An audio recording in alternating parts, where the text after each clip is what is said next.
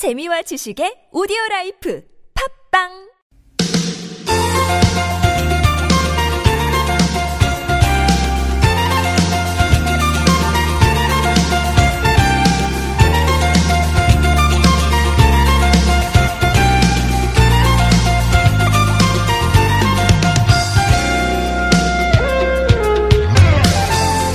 어제 낮에 눈 잠깐 내렸어요. 네, 보셨습니까? 저희 TBS가 있는 상암 자락에선 한 2시에서 3시 사이? 네, 그때 좀 이제 눈발이 쫙 날리다가 잠깐 날리다가 그쳤어요. 눈 내리는 겨울 좋아하는 분들도 계시겠지만 이게 뭐 그저 좋아만 할 수는 없는 게 빙판길 사고도 많이 일어날 수 있죠. 네, 전체적으로 교통사고가 다른 때보다 많이 생깁니다. 특히 60세 이상 어르신들 예, 교통사고율이 꾸준히 증가하고 있고 무단횡단 사고도 겨울철에 많이 일어난다 그러죠. 야간 운전 시간이 아무래도 길어질 수밖에 없고요. 또 어스름한 저녁에는 시야 확보도 어렵고요. 춥다고 길 서두르시기보다는 조금은 여유를 가지면서 겨울을 즐기는 쪽으로 예, 마음을 좀 잡아주시면 월동 준비에도 큰 도움이 되지 않을까 싶습니다. 2017년 11월 21일 화요일 서울 속으로 황원찬입니다.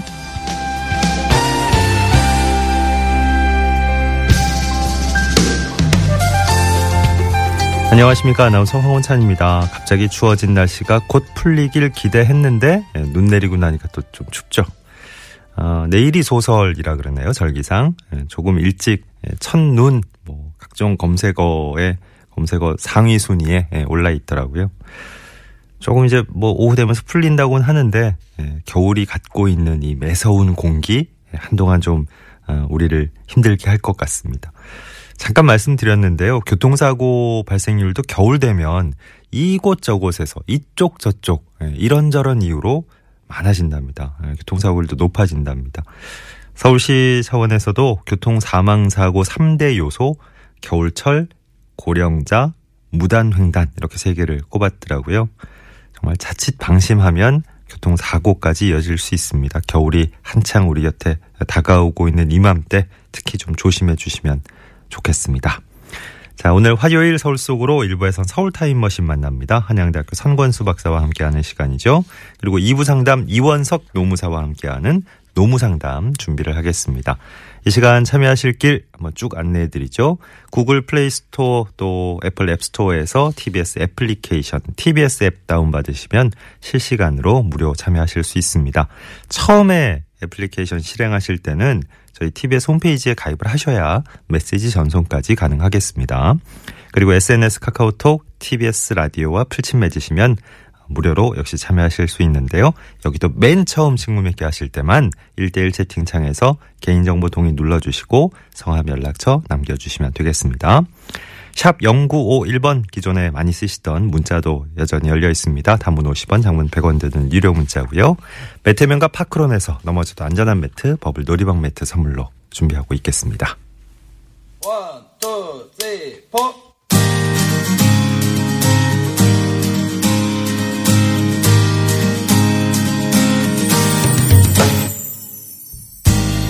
오늘의 TBS 게시판입니다. 일자리 정보입니다. 서울시의회에서 일반 임기제 공무원 모집하는군요. 입법 지원 요원, 홍보 마케팅 요원 모집합니다. 27일부터 29일까지 방문 지원과 우편 지원 가능하고요.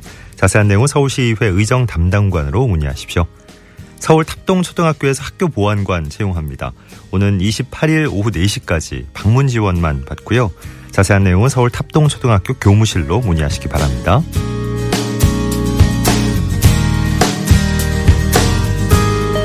다음은 자치구 소식입니다. 중랑구에서 12월 무료 컴퓨터 교실 수강생 모집하네요. 인터넷 기초 한글 2010 활용 스마트폰 중급 이런 강좌가 12월 4일부터 28일까지 진행되겠습니다. 어, 신청하실 분들 27일부터 신청받네요. 30일까지 전화 신청 또 온라인 신청 가능하겠습니다. 자세한 내용은 중랑구 구민정보화 교육 콜센터로 문의하시죠. 금천구에선 맞춤형 취업 역량 강화 프로그램 운영합니다. 28일부터 30일까지 재취업 또 취업 가능한 직업 탐색 다양한 일자리 정보 찾기 이런 강좌가 진행될 거고요. 수업 이후에는 취업 상담과 일자리도 알선해 드립니다. 참가 원하시는 분들 27일까지 신청하시면 되겠습니다. 자세한 내용은 금천구청 경제 일자리과로 문의하십시오.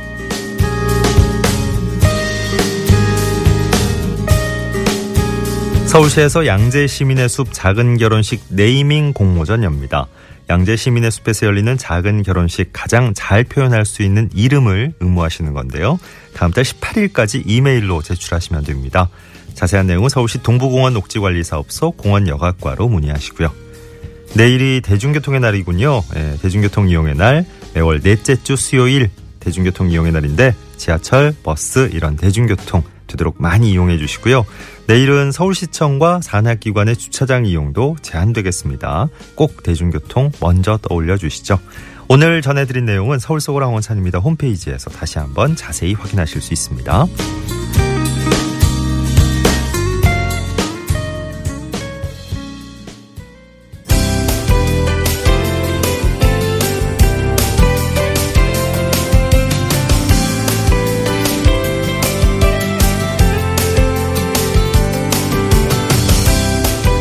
네, 친절한 과장님 시간입니다.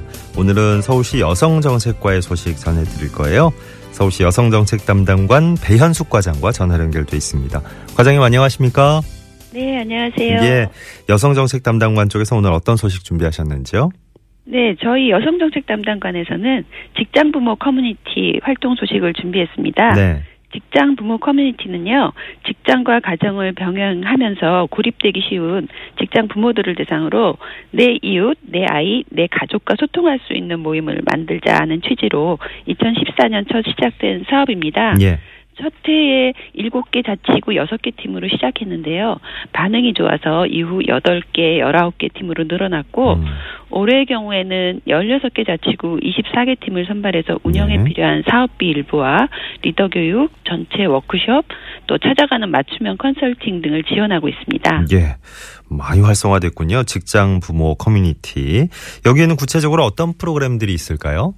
네, 각 커뮤니티에서는 어, 자녀의 진로와 인성, 또 직장인으로서의 힐링, 또 지역사회 봉사활동 등 다양한 활동을 하고 계십니다. 예. 올해는 어 2년 차를 맞는 서초구 부모 커뮤니티 빠빠빠의 경우에는 그 자녀와 함께 보내는 시간이 적은 아빠들이 모여서 뭐 자녀와 함께 악기 우쿨렐레를 배우면서 서로의 성장과 가족애를 돈독히 하는 모임인데요. 예. 어 이제는 다른 커뮤니티에 초청돼서 커뮤니티 운영과 활동에 대한 노하우도 전수할 정도로 지역 내 커뮤니티 멘토 역할도 하고 있습니다. 네. 뭐 우리나라 직장인들 다들 바쁘시니까 이 직장인 부모님들이 이런 커뮤니티 활동에 적극적으로 참여할 수 있을까 걱정도 되고 그런데 참여하신 분들 반응은 어떻 어떻습니까? 네, 이 사업 하면서 사실 가장 많은 질문 받은 것이 일하랴, 육아하랴, 또 안 그래도 바쁜 사람들이 커뮤니티 활동을 제대로 할 수 있을까 네. 하는 건데요. 네. 사실 생각과는 달리 긍정적인 반응들이 많습니다. 네. 어, 뭐, 비슷한 고민을 가진 사람들과 소통을 통해서 본인이 힐링이 되었다는 분도 계시고요. 자녀와의 유대감이 향상되었다는 분, 또 배우자나 지역 주민과 관계가 좋아졌다는 분들도 많이 계십니다. 예. 그래요. 이뭐 얘기 들으시면서 직장 다니는 부모님들은 어 나도 한번 참여하고 싶다 이런 마음이 드실 것 같아요. 그런 분들 어떤 방법으로 신청을 하면 되겠습니까? 네, 24개 팀의 활동 내용을 우선 서울시 직장맘 지원센터 홈페이지를 방문하셔서 커뮤니티 지원 카테고리를 보시면 자세한 내용들을 보실 수 있으시고요. 예. 나도 한번 참여해보고 싶다 하시면 미리 활동 계획을 조금 세워놓으셨다가 내년 초에 각 자치구를 통해서 모집 공고를 낼 때 지원을 하시면 됩니다. 네. 어, 사실 서울이라는 이 대도시에서 이웃과 소통하기가 쉽지 않은 직장 부모들이 모여서 서로 의지하고 소통하면서 건강한 관계망을 형성해 간다는 것은 아주 중요하다고 생각이 들고요. 예. 서울시는 앞으로도 이런 다양한 커뮤니티 활동을 지원해서 더불어 사는 도시 서울이 되도록 노력을 하겠습니다. 네. 자, 서울시 여성정책 담당관의 배현숙 과장 오늘 말씀 들었습니다. 고맙습니다. 예, 감사합니다. 네. 오늘 직장 부모 커뮤니티 활동 소식 자세하게 어, 전해주셨어요. 어, 요 내용들을 그 서울시 직장맘 지원센터 홈페이지 들어가시면 예, 좀더 자세히 안내 나와 있으니까 확인하실 수 있을 겁니다. 자, 11시 15분 지나고 있고요. 서울시내 교통 상황 자세히 살펴드리고 저 박경화 리포터.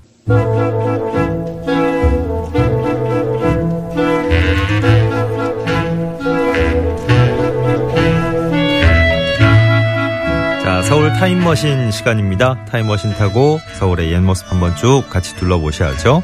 한양대학교 도시공학과 선권수 박사 스튜디오로 나오셨습니다. 안녕하십니까? 네, 안녕하셨습니까? 어, 박사님 또, 어, 저희 저 스튜디오 들어오시면서 타임머신과 함께 예, 그렇습니다. 준비를 또 해주셨군요. 네네. 오늘은 타- 즐거운 날입니다. 네, 타임머신 문이 열렸습니다. 네, 아. 어디로 함께 타고 떠나볼까요? 예, 서울 동북권의 중심이죠. 노원구 상계동으로 한번 가볼까요?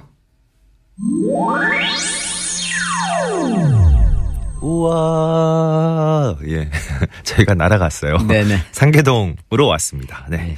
상계동 하면 어 이게 한자가 어떤 한자인지만 알면 느낌 확 올 것 같아요. 그렇죠. 네. 예. 그 이제 사실은 이제 상계동이 노원에 있잖아요. 예. 노원 그 자체도 갈대 노자에 벌판 원자를 써가지고 음. 어 예전에 그 갈대밭이 갈대밭이 상당히 많았다고 그래요. 네. 그래서 이제 넓은 평야에다가요. 음, 음.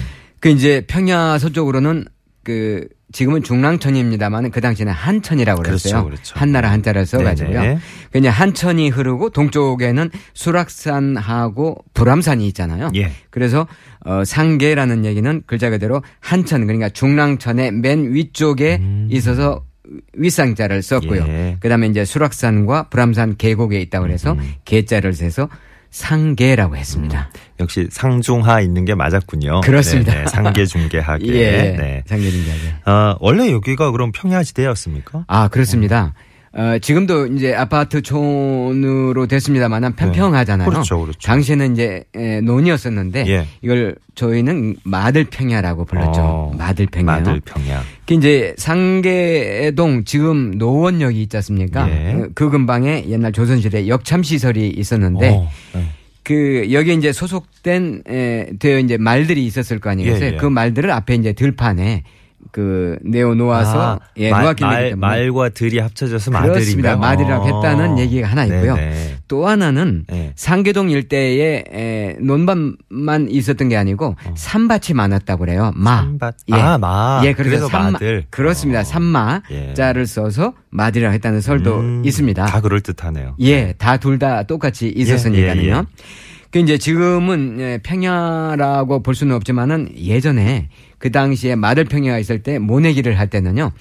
그 벽실을 뿌리잖아요, 맨 처음에요. 예. 그때 전체 벽시가 한 800석 정도가 들어갈 정도로 오. 그렇게 넓은 에, 들판이었다고 합니다. 네. 그다음에 이제 이곳 사람들이 이제 농사일을 많이 하다 보니까 예. 농사일을 하다가는 그 노래가 있잖아요. 예. 우리가 이제 농요라고 농요. 하는데 네. 예, 마들 농요. 이게 이제 서울시의 에, 무형문화재 22호로 지정이 어, 돼 가지고 그렇군요. 어. 서울에서 유일하게 전승 보존되고 있는 농요가 바로 이 마들 농요라고 생각하면 됩니다. 그렇습니까? 예. 예. 어유 귀한 그렇습니다. 예. 네. 뜻깊고 귀하죠. 예, 상계동 우리 오늘 한번 둘러보고 있는데 옛 모습 어땠을지 예, 본격적으로 타임머신을 한번 돌려보겠습니다. 그렇죠. 네. 조선시 상계동은 이제 우리 국토의 동북 지역으로 가는 하나의 교통의 요충지였어요. 예. 에, 다시 말씀드리면 한양에서 출발을 해서 원산을 거쳐 가지고요. 음. 함경도의 경흥지방까지 연결되는 경흥대로가 있었는데 예. 그 경흥 경흥대로가 상계동을 통과했습니다. 음흠. 그 이제 일제 강점기 때는 1914년에 이제 경원선이 개통이 됐고 예. 그다음에 1939년에 경춘선이 경춘선. 개통이 되면서 큰 전환기를 맞이했죠. 예. 여기가요.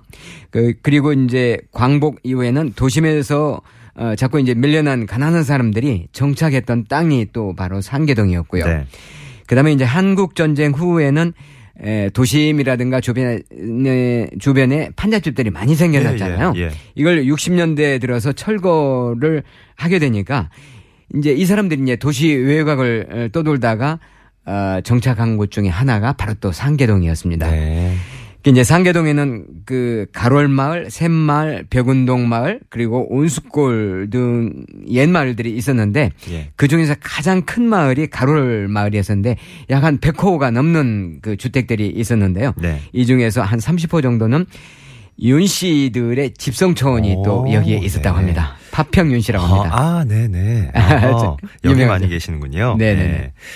네. 자, 뭐 평야였던 상계동 지금 이제 어, 아파트촌이고 주로 예, 그렇습니다. 예, 지금은 또 다른 모습인데 예. 상계동이 지금처럼 변한 데는 이제 택지 개발 사업이 있었기 때문에 아, 그렇죠. 택지발 사업인데 그 아주 넓은 들판 마들평야가 천지개혁 상전 벽해라고 할 수 있을 정도로 아파트 숲으로 변해버린 원동력이 바로 이제 택지발 사업입니다. 예. 에, 모법은 택지발 촉진법인데요. 음. 1980년 12월 31일 제정이 됐는데 예. 그 그때 당시에 이제 국가보위 비상대책위원회라고 있었잖아요. 아. 거기에서 제정이 된 법이에요. 음. 법인데 종전에는 에, 그 단지를 개발을 하려고 하면은 예. 에, 토지구획 정리 사업법에 의한 토지 구획 정리 사업에 의해서 했었는데 예, 예. 에, 이 사업은 각 개인에게 그 환지를 내어주는 방식이었잖아요. 음, 네. 그러다 보니까 어, 여기에는 이제 개발 이익이 사유화된다는 그런 단점이 많았었는데 예. 과거 그 영동 강남 영동 아시죠? 영동 영동 지역 개발이 토지 구획 정리 사업 방식에 의해서 어. 개발이 됐던 방식입니다. 예.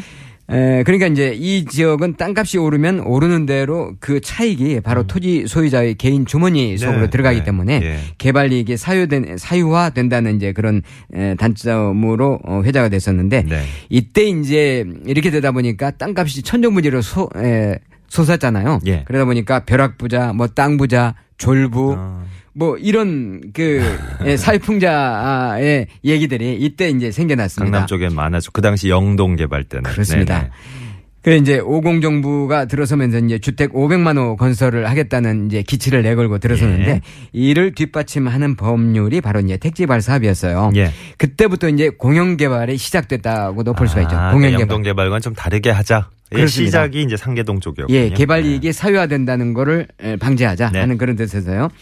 근데 이제 이 밝음이 있으면 있으면 이제 어두움이 있는 것처럼 네. 택지발 촉진법은 초기에 정부나 지자체, LH 같은 공기업이 에, 사업 시행자가 되다 보니까 네. 여기에는 무한정한 토지 수용권을 에, 보장하다 보니까는요. 네. 거기에 땅을 가지고 있던 사람들은 어, 이른바 이제 헐값에 땅을 팔게 됐잖아요. 네. 이제 그러니까 그 사람들의 얘기를 빈다면 땅을 빼앗긴 거나 마찬가지죠. 네. 그래서 이를 비관해서 목숨을 에, 끊는 그런 어떤 일도 있었습니다. 그래요. 네. 어, 어떻게 지금처럼 개발이 됐는지 구체적으로 좀 짚어주실 수 있을까요? 아, 예. 택지발 촉진법이 제정된 후에 우리나라에 처음 등장한 첫 번째 작품이 에, 바로 아, 잘 아시겠지만은 개포지구와 고덕지구입니다. 아, 여기가 처음은 아니군요. 네. 예, 그렇습니다. 개포지구, 예. 고덕지구가 처음이었군요. 예, 81년도에 처음 예. 지정을 했었죠. 네네네. 이제 그러다 보니까 어, 상계동은 이제 그로부터 4년 후에 그러니까 85년 4월이 되죠. 목동지구와 맞먹는 규모. 예전에 도량형으로 한다면은 약 한 100만 평 정도를 어. 지정을 했어요. 네, 택지개발 예 정지구로요. 네. 그리고 이제 사업 시행자는 대한주택공사가 됐었는데 네. 대한주택공사가 여기 아파트를 지은 지 3년 후에 음. 마들평야는 완전히 그 주공 아파트 숲으로 변해버렸죠. 지금의 모습으로. 그렇죠. 네. 지금의 모습으로. 예. 에, 무려 16, 16개의 단지에 4만 세대가 넘는 거대 신시가지가 들어서면서 네. 주로 이제 서민들의 보금자리로 이제 변모하게 됐던 거죠. 그러니까 한88 서울 올림픽 당시 뭐 이즈음이군요. 그렇습니다. 어, 어. 예. 네. 그때였습니다. 예. 그때였죠. 그 이제 그, 그동안에는 평이하게 판상형 아파트라고 했지 않습니까? 네, 저희 네. 일자형. 아파트였었는데 네. 에, 그런 아파트를 벗어난다는 취지에서 Y자형, 뭐 U자형, 영어로요, L자형, V자형, 뭐 이런 아파트를 배치했는데 아, 처음 생긴 거군요. 그렇습니다. 그때 처음 어. 생겼습니다. 그게 이제 상당히 그랬는데 처음 접하는 사람들은 생소하기도 하고 그럼요. 그 단지를 가면요 네. 상당히 이게 야, 이 아파트 단지가 너무 과밀한 게 아닌가 이런 생각을 아, 가졌었어요. 예. 그리고 이제 그, 에, 그 전에 한 2년 전에 시작했던 목동, 아까 말씀하신 목동 단지하고 비교하면 너무나 이제 과밀스럽다. 뭐 음. 이런 분위기도 많았죠. 그렇군요. 예. 그래도 좀 더 예전에 비해서는 대, 대규모 아파트 단지에 이제 더 많은 사람들이 들어갈 수 있었겠네요. 그렇습니다. 네. 예, 서민들이 예. 거의 많이 거기에 들어, 어, 들어갔었고, 예. 그 다음에 공직자들도 공무원들도 많이 그 그래요. 특별 분양을 받아서 예. 살고 있었죠. 상계동 얘기 역사적으로 쭉 훑다 보니까 이제 결론은 아파트 단지 얘기 안 할 수가 없겠네요. 그렇습니다. 상계 아파트 단지의 특징하면 뭘 제일 먼저 꼽을 수 예, 있을까요? 우선 많은 서민들에게 내 집 마련의 꿈을 실현시켜준 거대 단지라는 그런 어떤 특징이 있고요. 예. 그다음에 에, 나름대로 어 그런 사람들이 거기에 이제 편안하게 살 수 있는 보금자리라는 그런 취지가 있는가 하면 그리고 이제 처음 이런 그 대규모 단지를 하다 보니까 그 여기에 이제 설계를 했던 사람들이 어떤 노력 이라든가 흔적들이 많이 보이고 있어요. 예. 배어 있는 걸 사시는데 당시로서는 이제 20층이 넘는 초고층 음, 아파트가 들어가다 보니까 바깥 세상과 이제 단절이 될 거다 하는 걸 염려해 가지고 아파트 중간에 한 네 세대를 뚫어 가지고요. 예. 거기에 공중 정원을 만들었던 아. 예, 그런 사례도 있고 우와. 그다음에 이제 별도로 물을 저장할 수 있는 그 고가 수조 타워. 아, 예, 예. 를 이제 만들었고요. 네네네. 그다음에 이제 중앙 집중식 난방을 하다 보니까 각 동마다 이제 골뚝을 음. 이렇게 세웠는데 네네. 공중정원은 거기에 이제 어린이들이 뛰어날다 보니까 그 아래층에 소음이 많았을 거 아니겠어요? 예. 그래서 폐쇄가 됐고요. 네. 그다음에 고가 수 조 타워는 모양이 마치 팽이처럼 생겼다, 뭐 UFO처럼 생겼다, 뭐 이런 식으로 하다가 네. 지금은 에, 폐쇄되고 이제 그 위에 비둘기들이 아주 한가롭게 뛰노는 장소가 됐고. 예, 예. 그다음에 이제 굴뚝은 사실은 이제 에, 세대별 개별 난방이 에, 되다 보면 쓸모가 네. 없어졌잖아요. 네. 근데 철거를 하려고 하다 보니까 음. 철거 비용이 너무 아, 많이 그렇구나. 들어서 그냥 그대로 놔둔 상태로 요즘 돼길 있습니다. 지나다 보면 저건 어디 쓰는 걸까? 그런데 쓰진 않고 있고요. 그렇습니다. 쓰지 않는데 아마 그 당시에는 상당히 획기적인 그런 어떤 음. 설계 방식을 네네. 도입했던 곳이 또 그랬겠네요. 바로 상계지구입니다. 예, 어, 아주 어, 비교적 이 21세기와 가까운 88년도 얘기부터 어, 마무리가 되네요. 예. 한양대학교 도시공학과 상건수 박사와 함께한 오늘 서울 타임머신 여기서 내려가도록 하겠습니다. 오늘도 감사했습니다. 네, 고맙습니다. 아무래도 난 돌아가야겠어 아, 오늘 상계동 주민 여러분들이 오늘 사랑빵 만드셨네요. 네. 불암산 정유사님, 어, 수락사님, 태훈님, 다 우리 동네라고, 예, 정말 살기 좋은 동네라고, 예, 자랑들을 하셨어요. 예. 부럽습니다. 예, 로이킴의 서울 이곳은 1부 끝곡으로 흐르고 있고요. 잠시 후 2부에선 노무상담 준비하겠습니다. 모든 것이 낯설기만 해